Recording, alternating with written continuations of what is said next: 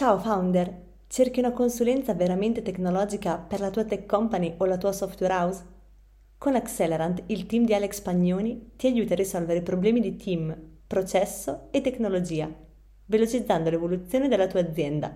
Per saperne di più vai su www.accelerant.it. Costruiamo insieme la tua tech company.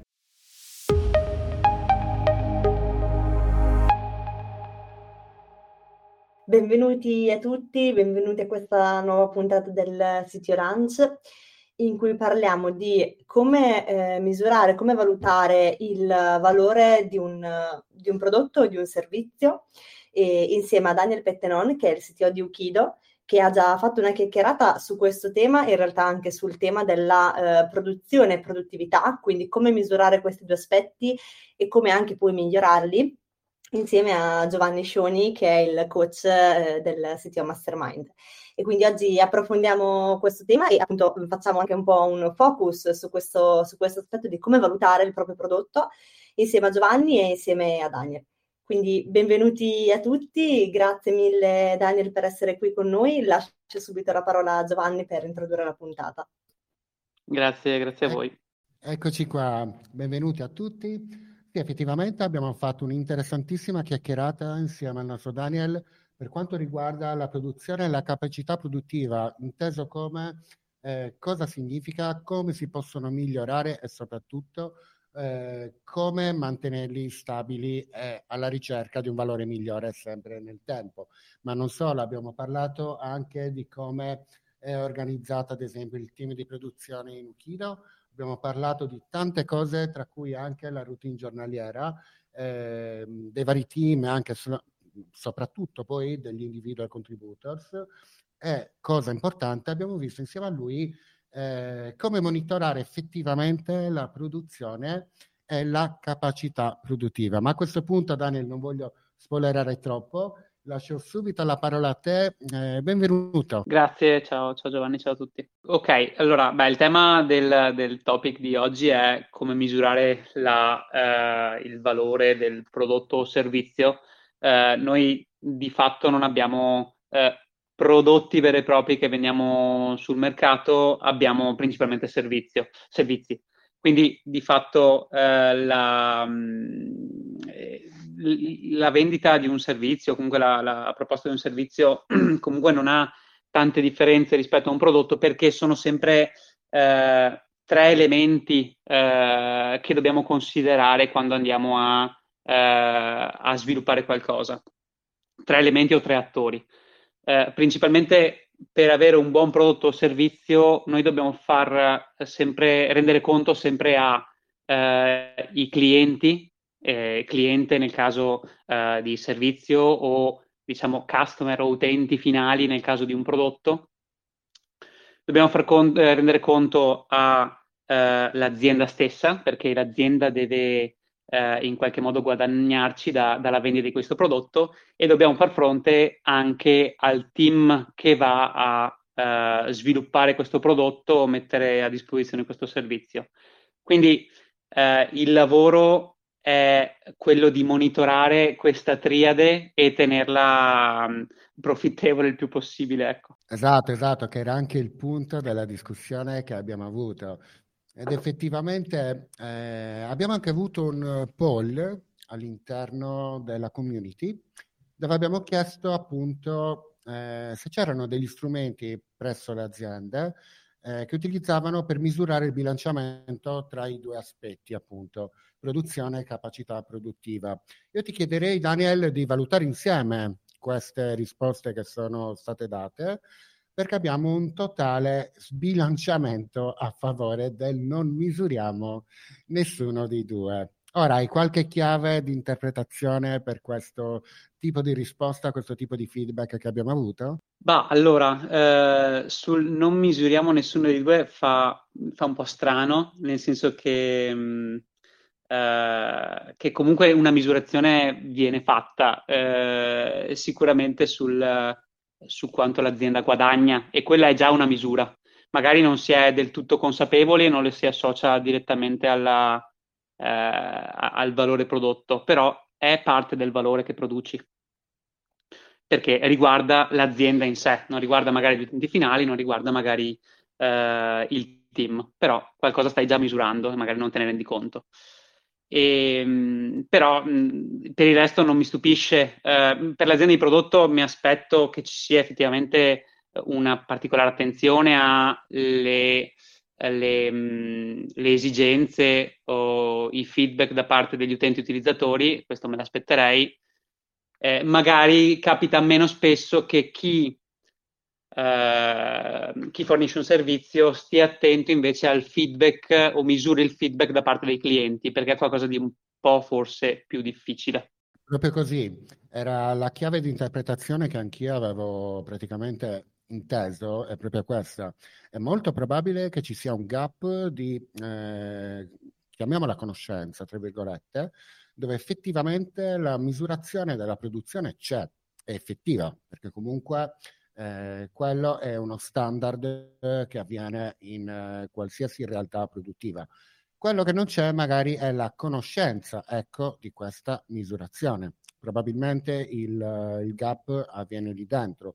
Ora, se dovessimo stare al poll che è stato eseguito, eh, praticamente in tanti hanno risposto che non misurano nessuna delle due, in che è inteso eh, proprio così, nel fatto che eh, viene misurata effettivamente, ma non vi è conoscenza di questa misura, ecco, mentre in pochissimi hanno risposto che vengono misurate entrambe, eh, praticamente nessuno ha risposto che vengono misurate, che viene misurata sia la produzione che la capacità produttiva.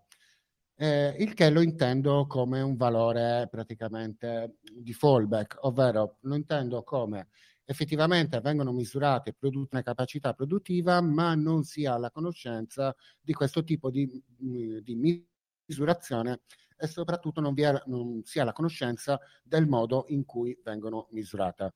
Ora dimmi Daniel, ti può tornare un ragionamento, eh, diciamo, è, ragionevole, è ragionevole per vederla in questo modo? O dimmi tu. Mm, sì, mm, beh, è ragionevole. Eh, diciamo che chi dice che misura entrambi, eh, credo che sia appunto consapevole che ci sia eh, la necessità di misurare produzione e capacità produttiva e lo faccia. Mm, fa strano effettivamente che eh, nessuno si renda conto che in qualche modo sta misurando la produzione o la capacità produttiva o che non lo facciano proprio. Quindi sì, ehm, eh, li, li, la, cosa, eh, la cosa più, che più fa strano forse è che manca un po' di consapevolezza perché magari a livello di produzione non ti rendi conto che l'azienda sta misurando queste informazioni e tu non le stai usando. Questo è un gap uh, importante e che dovrebbe essere coperto. Esatto, esatto, esatto. Ora veniamo uh, anche ad una domanda da parte della community eh, che effettivamente pone anche la risposta a ciò che al risultato che ha dato il poll. Eh, perché misurare la produzione, la capacità produttiva è importante? Vogliamo dirlo ai nostri ospiti? Ok, beh, allora, eh, misurare la produzione è ciò che ti fa guadagnare, di fatto, e quindi è importante per, uh, per guadagnare sul tuo, sul tuo servizio sulla, uh, sul tuo lavoro. Uh, la misurazione della capacità produttiva ti permette di capire e, e, e tenere monitorato quanto sei in grado di produrre in futuro. Quindi uno ragionamento, eh, non dico più sul breve termine, ma ci manca, e l'altro è un po' più sul lungo termine. Facendo, riprendendo l'esempio che eh, abbiamo proposto in, eh, nello show, si parla della gallina delle uova d'oro e eh, la produzione del, dell'uovo d'oro è, è una cosa sicuramente importante, ma non va messo troppo in primo piano rispetto alla capacità produttiva, ovvero al benessere della, della gallina stessa. E per questo è, è, importante per un'azienda tenere monitorato e, e, rendersi conto che esistono questi due fattori e non solo uno dei due. Perché può essere che anche un business sia sbilanciato dall'altra parte, ovvero stai troppo attento ai processi, eh, ma non stai attento al valore che stai portando al mercato. Esattamente, proprio così. Sì, ricordo la bellissima chiacchierata dove tra parentesi potete trovare all'interno di ctomastermind.it dove appunto abbiamo parlato di, proprio di questi casi di studio, soprattutto di questi esempi di come non stressare troppo eh, la capacità produttiva al fine di ottenere più produzione. Eh, benissimo Daniel, vediamo. Allora, altre domande da parte della community. Eh, visto che stiamo parlando appunto di misurazione di eh, produzione e capacità produttiva, ci puoi elencare magari un po' di strumenti che sono appunto atti a questa, questo tipo di metrica? Sì, allora, ehm, sicuramente eh, riprendiamo un attimo la, la triade. Eh, la triade è composta da cliente o utilizzatore finale, eh, è composta da eh, il, um, il, team ed è composta dall'azienda, ok? Quindi mh, prendendo quest'ultimo come primo, primo, esempio, dobbiamo capire se eh, l'effort che stiamo stiamo portando allo sviluppo di, di qualcosa eh, ha, un, ha, un, giusto ritorno, quindi economico, ad esempio. Noi lo facciamo tramite eh, un, un, un, Excel, questa grande tecnologia, in cui andiamo a registrare il tempo speso da parte del, della produzione su ogni progetto e il fatturato che questo pro- progetto porta. In questo modo noi possiamo capire a quanto è eh, venduto effettivamente a costo a giornata eh, il progetto o la collaborazione con il cliente. E questa è una metrica molto, eh, molto importante. Eh, un altro aspetto eh, invece che misuriamo lato cliente è la soddisfazione che questo porta. Noi non, non abbiamo troppo potere, diciamo, sugli utilizzatori finali, nel senso che sì, facciamo consulenza, aiutiamo il cliente a massimizzare anche il valore che porta agli utenti finali, però quello che ci preme di più è conoscere quanto soddisfatto è il cliente del servizio che stiamo portando. E in questi termini ci sono, eh, ad esempio, dei questionari che portiamo al cliente periodicamente se è un, un, un rapporto di, di lunga durata o a consegna che possono farci capire quanto uh, stiamo andando bene e cosa aggiustare. E questa è una seconda metrica che uh, per noi è importante.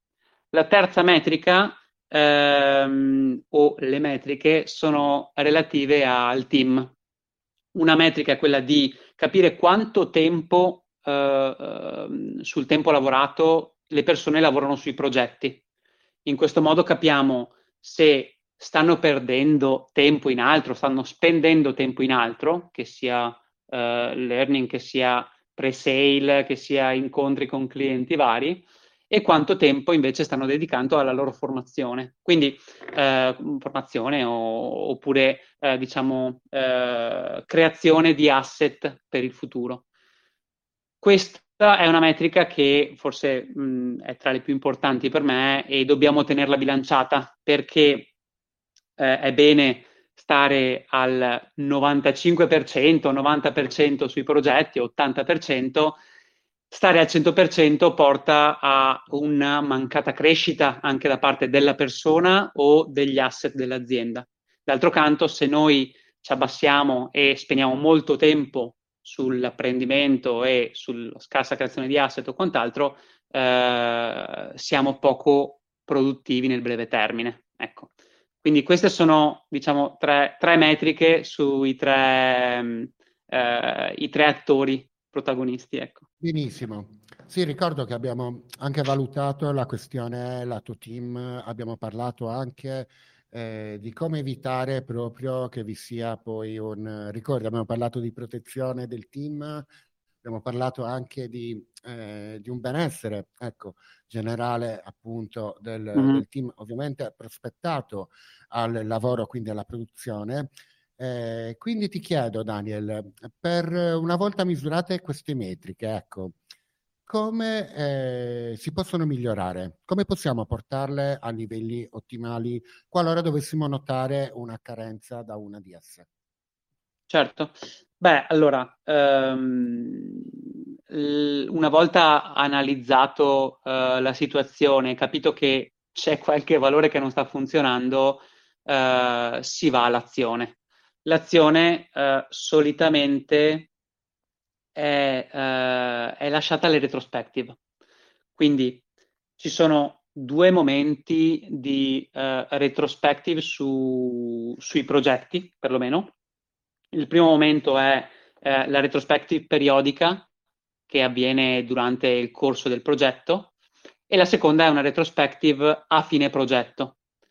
La prima ha la necessità di andare a migliorare eh, internamente al progetto la produzione di, di valore. Questa viene fatta assieme al team e alla fine della retrospective eh, vanno individuate delle azioni che possono essere portate eh, a termine nel, nell'iterazione successiva. In questo modo si, a, eh, si va a capire cosa non, stu- non sta funzionando, si individua la soluzione e poi la si mette in pianificazione successivamente. L'altro tipo di azione, l'altro tipo di retrospective eh, che va fatta è quella di progetto, quindi a fine progetto o a fine di un periodo si vanno a individuare ciò che è stato fatto eh, e, e, rifaresti e ciò che eh, è stato fatto ma non rifaresti, che non ha portato a un vantaggio, anzi ha portato uno svantaggio. In questo caso questo non riguarda il progetto specifico perché il progetto bene o male è concluso, ma riguarda gli altri progetti, quindi è un, un goccia, un, una lesson learned, una lezione imparata per i progetti futuri, che è una, lezio- è una lezione sì per il project manager o per l'azienda in sé, ma anche per lo stesso sviluppatore. Benissimo. Ho una domanda da parte, una domanda nuova da parte di uno dei presenti che non può porla in prima persona. Mi chiede l'organizzazione intorno alla generazione di valore. Pensa ad esempio alle riunioni, alla, all'analisi iniziale, alla, pianific- alla pianificazione, eccetera, che non concorre direttamente alla creazione di valore né a una valenza formativa, entro i limiti che dovrebbe, grosso modo, ecco, essere mantenuta rispetto al tempo reale in produzione. Allora, Simone, temo che questa domanda sia un po' forse, ehm, perdonami, è un po' difficile a comprenderla. Magari se ci vuoi scrivere. Credo, credo, credo fosse riferito a quanto tempo in meeting spendi rispetto al tempo che lavori? Può essere una cosa del genere? Può essere una chiave di lettura, sì, effettivamente. Ok, okay. beh, in questo caso ehm, siamo abbastanza aderenti al, allo Scrum, eh, quindi che eh, codifica il tempo di pianificazione nel 10% del tempo speso sul progetto, se non sbaglio, e eh, idem per la review e forse qualcosa in meno per la retrospective. Quindi eh, di base non abbiamo una metrica che seguiamo follemente su, eh, su questo. Mm, diciamo che eh, in un progetto in cui lavoriamo per due settimane, il planning è di un'ora, la review è di un'ora, un'ora e mezza e la retrospective è di un'altra ora. In più poi c'è la parte di eh, stand-up giornaliero che è di 15 minuti, quindi abbastanza aderente al, al, al, alla codifica Scrum. Quello che invece facciamo extra, diciamo, produzione o mm, extra, eh, extra sprint, c'è sicuramente un periodo iniziale di preparazione del, eh, del brief e quindi preparazione del kick-off e poi dal kick-off al planning del primo sprint abbiamo del tempo anche lì speso per creare roadmap e creare il backlog che copra almeno 3-4 sprint o 3-4 iterazioni, diciamo. Eh, non abbiamo, dipende dal progetto ovviamente quanto tempo spendere, eh, diciamo che nel giro di una 8 ore di lavoro eh, tra roadmap e pianificazione si, si può fare ecco, in un progetto di 3-4 mesi.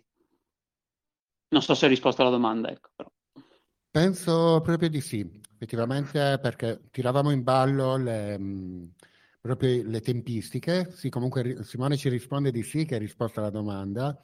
Eh, questo mi fa pensare effettivamente che vi è un, eh, un grosso accoppiamento con le tempistiche effettivamente dello Scrum. Ragionandoci su, per uno sprint piccolino, ipotetico di due settimane, è, ragione- è ragionevole pensare a un planning fatto di un'ora, appunto, alle varie, diciamo, varie cerimonie di rito, appunto come le stand-up, e poi ad una retrospettiva di un'altra ora. Poi, qualora appunto il progetto dovesse essere più grande, allora ci sta che entrino in ballo anche kick-off vari, più eventualmente sessioni di grooming e quant'altro. Esatto. Ok, sì. Allora, vediamo altre domande da parte della community. Eh, abbiamo parlato prima, ad esempio, del campanellino d'allarme, tra virgolette, eh, che puoi riscontrare se vedi che effettivamente una persona può essere dedicata 100% allo sviluppo, che comunque è un fattore negativo perché significa che si ritaglia fuori da, dall'asset aziendale, e viceversa se passa troppo poco tempo allo sviluppo appunto del, diciamo, del progetto stesso che anche quello è un valore negativo. Oltre a questo campanellino d'allarme, ti vengono in mente altri campanelli della quale tener conto e soprattutto con quale criticità dobbiamo ascoltarli? Allora, uh, metriche così chiare è difficile mh, individuarle, almeno non le abbiamo. Uh, ciò su cui facciamo molto affidamento è il, uh, il one-on-one, che è una metrica, diciamo, non è una metrica, ma è un, un controllo molto qualitativo sulla vita della, della persona. E facciamo one on one una volta al mese e ogni membro del team lo fa con eh, il project manager con cui più lavora. Questa è la formula attualmente. E questo one on one è un, un, pranzo fuori al momento, in questo, in questo momento, in cui si vanno a toccare tematiche decise a priori, quindi non si fa un pranzo eh, e, e, si parla del più e del meno, ma si vanno a decidere mh, prima le tematiche da, da toccare. Questo eh, ci permette, permette al project manager di, di turno di capire eh, com'è il mood in quel caso e permette al, alla persona, al designer o allo sviluppatore o a un altro project manager eh, dove può esserci crescita. Viene ricevuto del feedback, quindi si capisce su cosa si è forti, si capisce su cosa si, è, si, si deve migliorare e si vanno anche a individuare delle possibili eh, strategie per, per, migliorare o la situazione magari che in quel momento sta dando problemi oppure anche eh, definire un percorso di crescita più a lungo termine. Questo, diciamo, più che metrica, è uno strumento che utilizziamo molto, su cui facciamo molto affidamento. Bene, sì, quindi praticamente si raccolgono dei feedback al momento di tutto il team, immagino, da parte del project manager, che va poi a valutare la situazione eventualmente ad evolverla, ecco. Sì, l'importante è che sia, eh, va fatto di tutto il team, ma uno a uno, quindi un'ora ciascuno eh, spesa col PM, perché um, quella corale viene fatta tramite retrospective però ci sono aspetti che magari non, non, è possibile toccare in retrospective, che vanno approfondite uno a uno con la persona. Esatto, esatto. Stavo proprio immaginando uno di quegli scenari.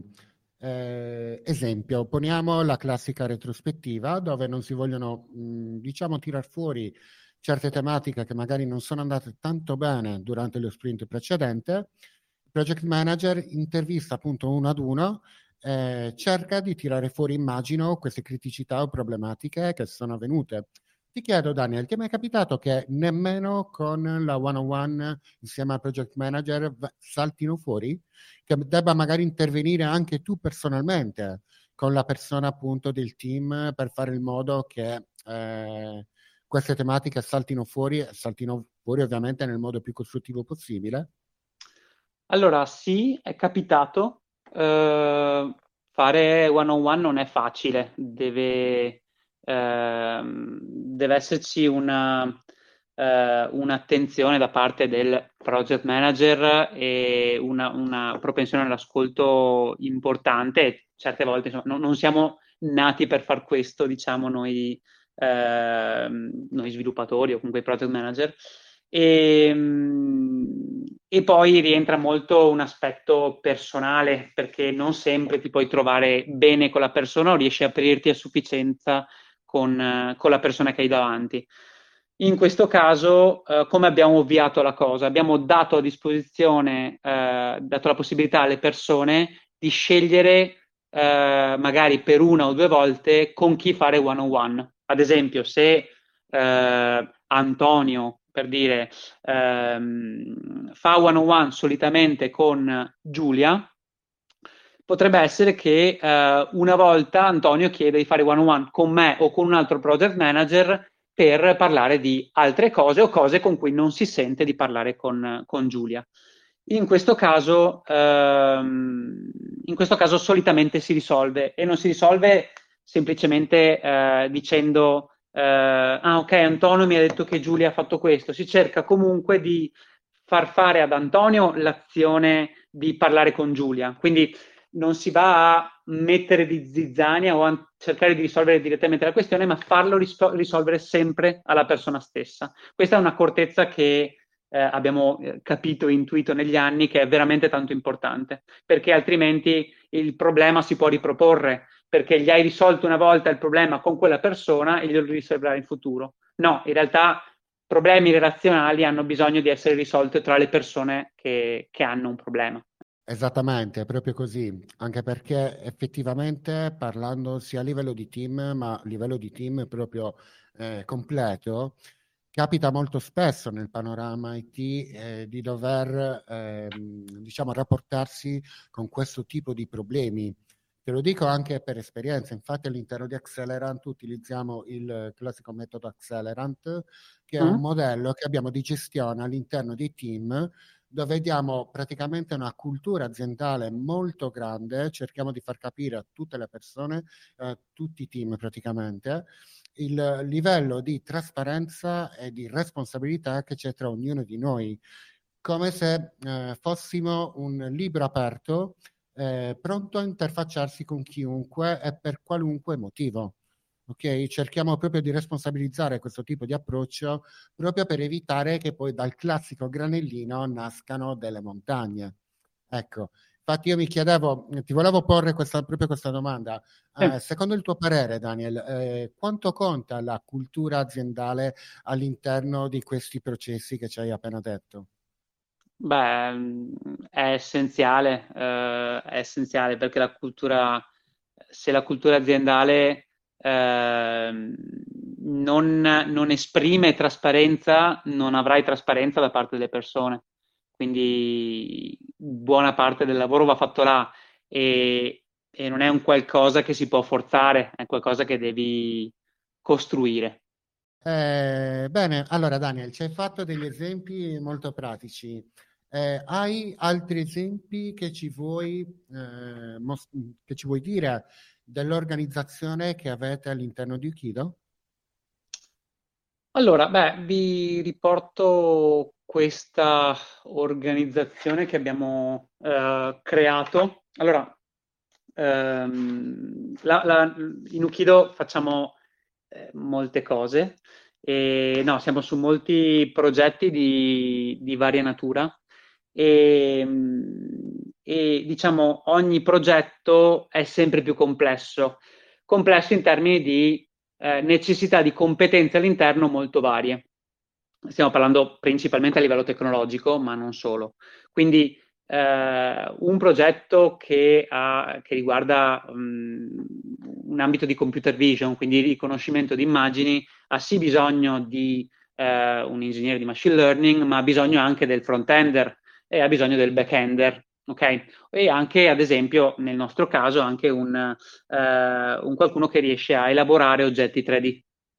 Quindi eh, si vanno a creare dei team ehm, eterogenei che però non riescono, eh, che, che, insomma sono team molto eterogenei e avere molti team molto eterogenei in questo senso cosa fa? Fa divergere a livello tecnologico. Quindi eh, se c'è eh, una persona su un progetto che è un backender e un'altra persona su un progetto che è un backender, la probabilità che questi non si incontrino mai è molto alta.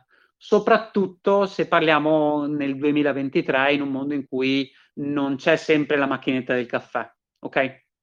Quindi eh, come la necessità che è emersa ultimamente è quella di allineare i componenti vario, dei vari team eh, con la stessa competenza in modo tale da costruire asset il più eh, efficacemente possibili e non ricostruire ogni volta le cose da zero. Ok?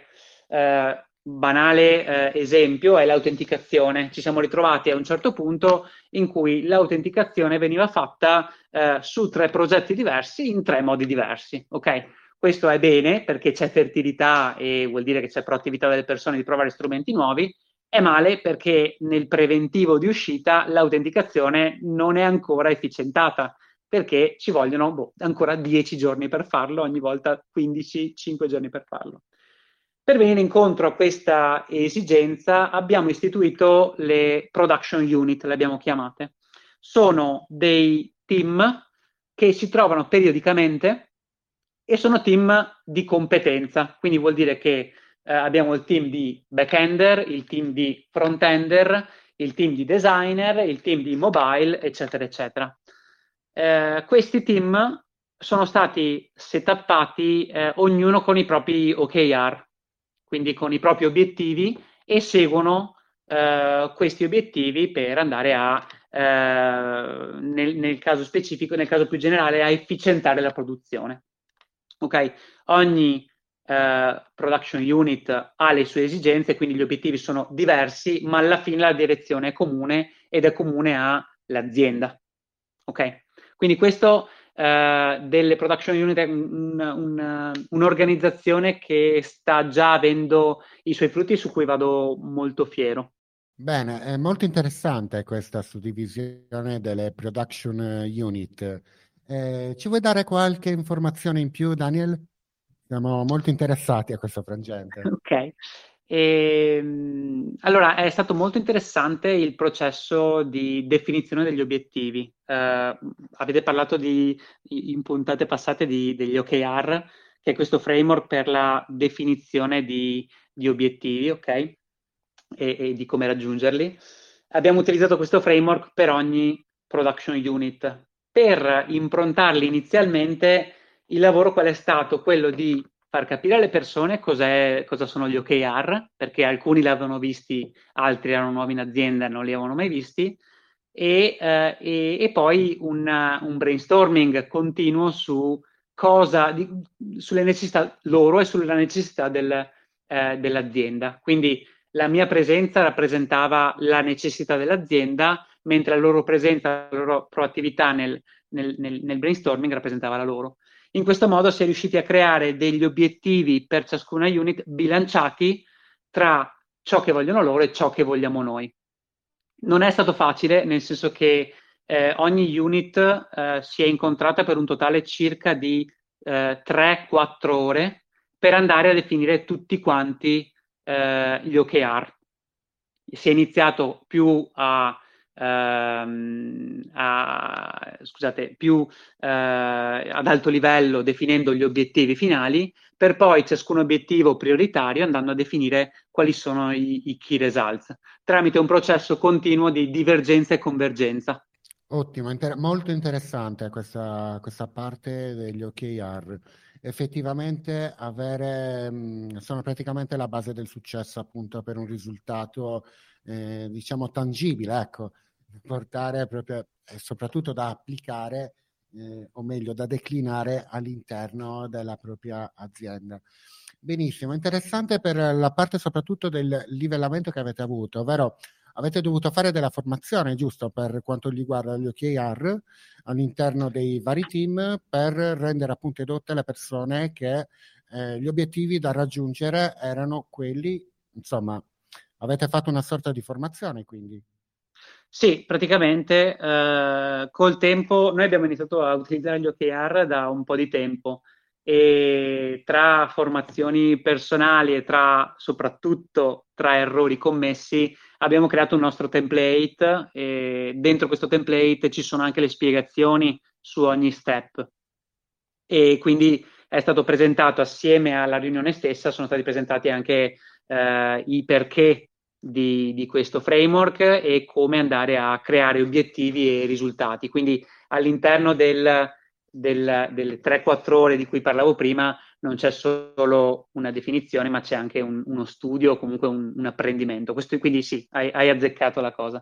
Perfetto, bene. Ascolta, ehm, il raggiungimento appunto del, degli OKR ha un impatto, dimmi tu ovviamente nel, nel vostro contesto, ha un impatto poi eh, appunto sul bilanciamento della produzione e la capacità produttiva? O meglio, vi fa dare, vi dà proprio un indicatore su come stanno andando le cose a grandi linee?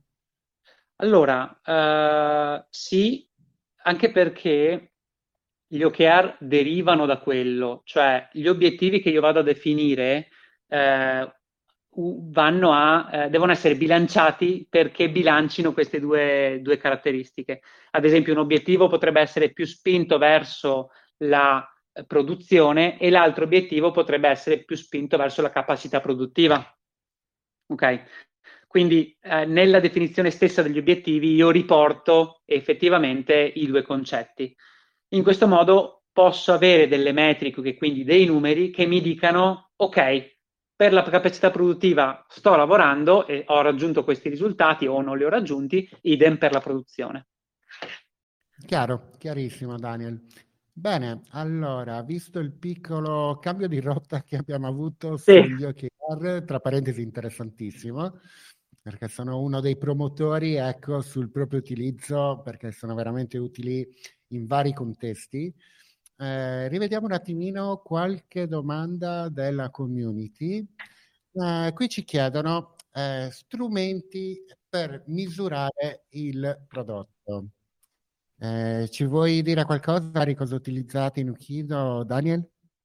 Allora, eh, noi direttamente, come dicevo, non abbiamo eh, prodotti propri, ehm, prodotti direttamente che veniamo a eh, in B2C o B2B, ecco, eh, perché siamo più concentrati sui servizi. Però eh, ci capita di eh, farlo per le aziende, quindi l'azienda, il cliente ci commissiona un lavoro di raccolta feedback sul eh, sul prodotto che abbiamo creato, che comunque hanno creato anche loro. Mm, e, e, come si comporta? Si compone? Si compone principalmente di due attività.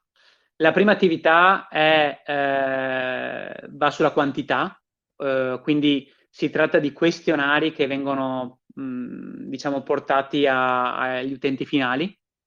Sono questionari che possono essere dei Google Form banalmente, oppure dei questionari che eh, fai sottomettere tramite piattaforme terze come Capterra, eh, ci è capitato di, di usarla, ed è una piattaforma che fa proprio questa review di prodotti, quindi sottometti il tuo prodotto e richiedi che il tuo prodotto sia, sia revisionato.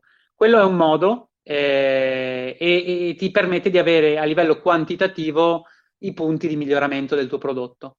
Poi c'è un aspetto qualitativo, quindi eh, che va più nel dettaglio e capisce come i tuoi utilizzatori, eh, i tuoi utenti utilizzano effettivamente l'app. Si trovano, quindi eh, come si compone? Si compone di interviste. Si va dal, eh, dall'utente utilizzatore si creano diciamo dei task che l'utente deve completare e si guarda mentre questo li completa. Si vanno a individuare quali sono le difficoltà che stai scontra- eh, riscontrando, le cose più facili che riesci a fare, cioè con semplicità diciamo, e, ehm, e poi si em- emergono anche lì altri miglioramenti. Quindi eh, in questo modo abbiamo eh, dei miglioramenti emersi a livello quantitativo e a livello qualitativo che vanno a creare il tuo backlog di miglioramento prodotto. Esatto, esatto. Stavo sorridendo perché ho immaginato il vecchio mh, metodo di feedback partito dalla Silicon Valley, eh, termine che non voglio citare visto quello che sta accadendo in questi giorni.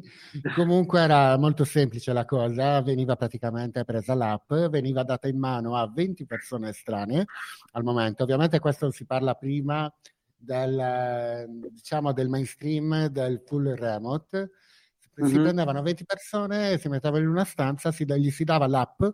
Eh, questo era proprio un, diciamo, un processo consolidato eh, partito proprio dalla Silicon Valley per valutare, per dare dei feedback taglienti anche eh, per quanto riguarda la propria app. Ognuno di loro dava il proprio feedback, eh, positivo o negativo che fosse, e da lì partiva praticamente una sorta di backlog atta al solo miglioramento del proprio prodotto. Sorridevo proprio perché siamo oramai, benché in, in tempo siamo parecchio vicini, era una pratica consolidata intorno al 2017, non siamo poi uh-huh. tanto lontani, ad oggi sembra oramai passata un, un'eternità, ad oggi. Ecco eh, perché sì. sorridevo. Va bene, va bene. Ora ti pongo una domanda un po' più provocatoria. Abbiamo parlato per quanto ri- riguarda il prodotto, ma se dovessimo misurare i servizi, quindi strumenti per misurare i servizi, vuoi dirci qualcosa, Daniel?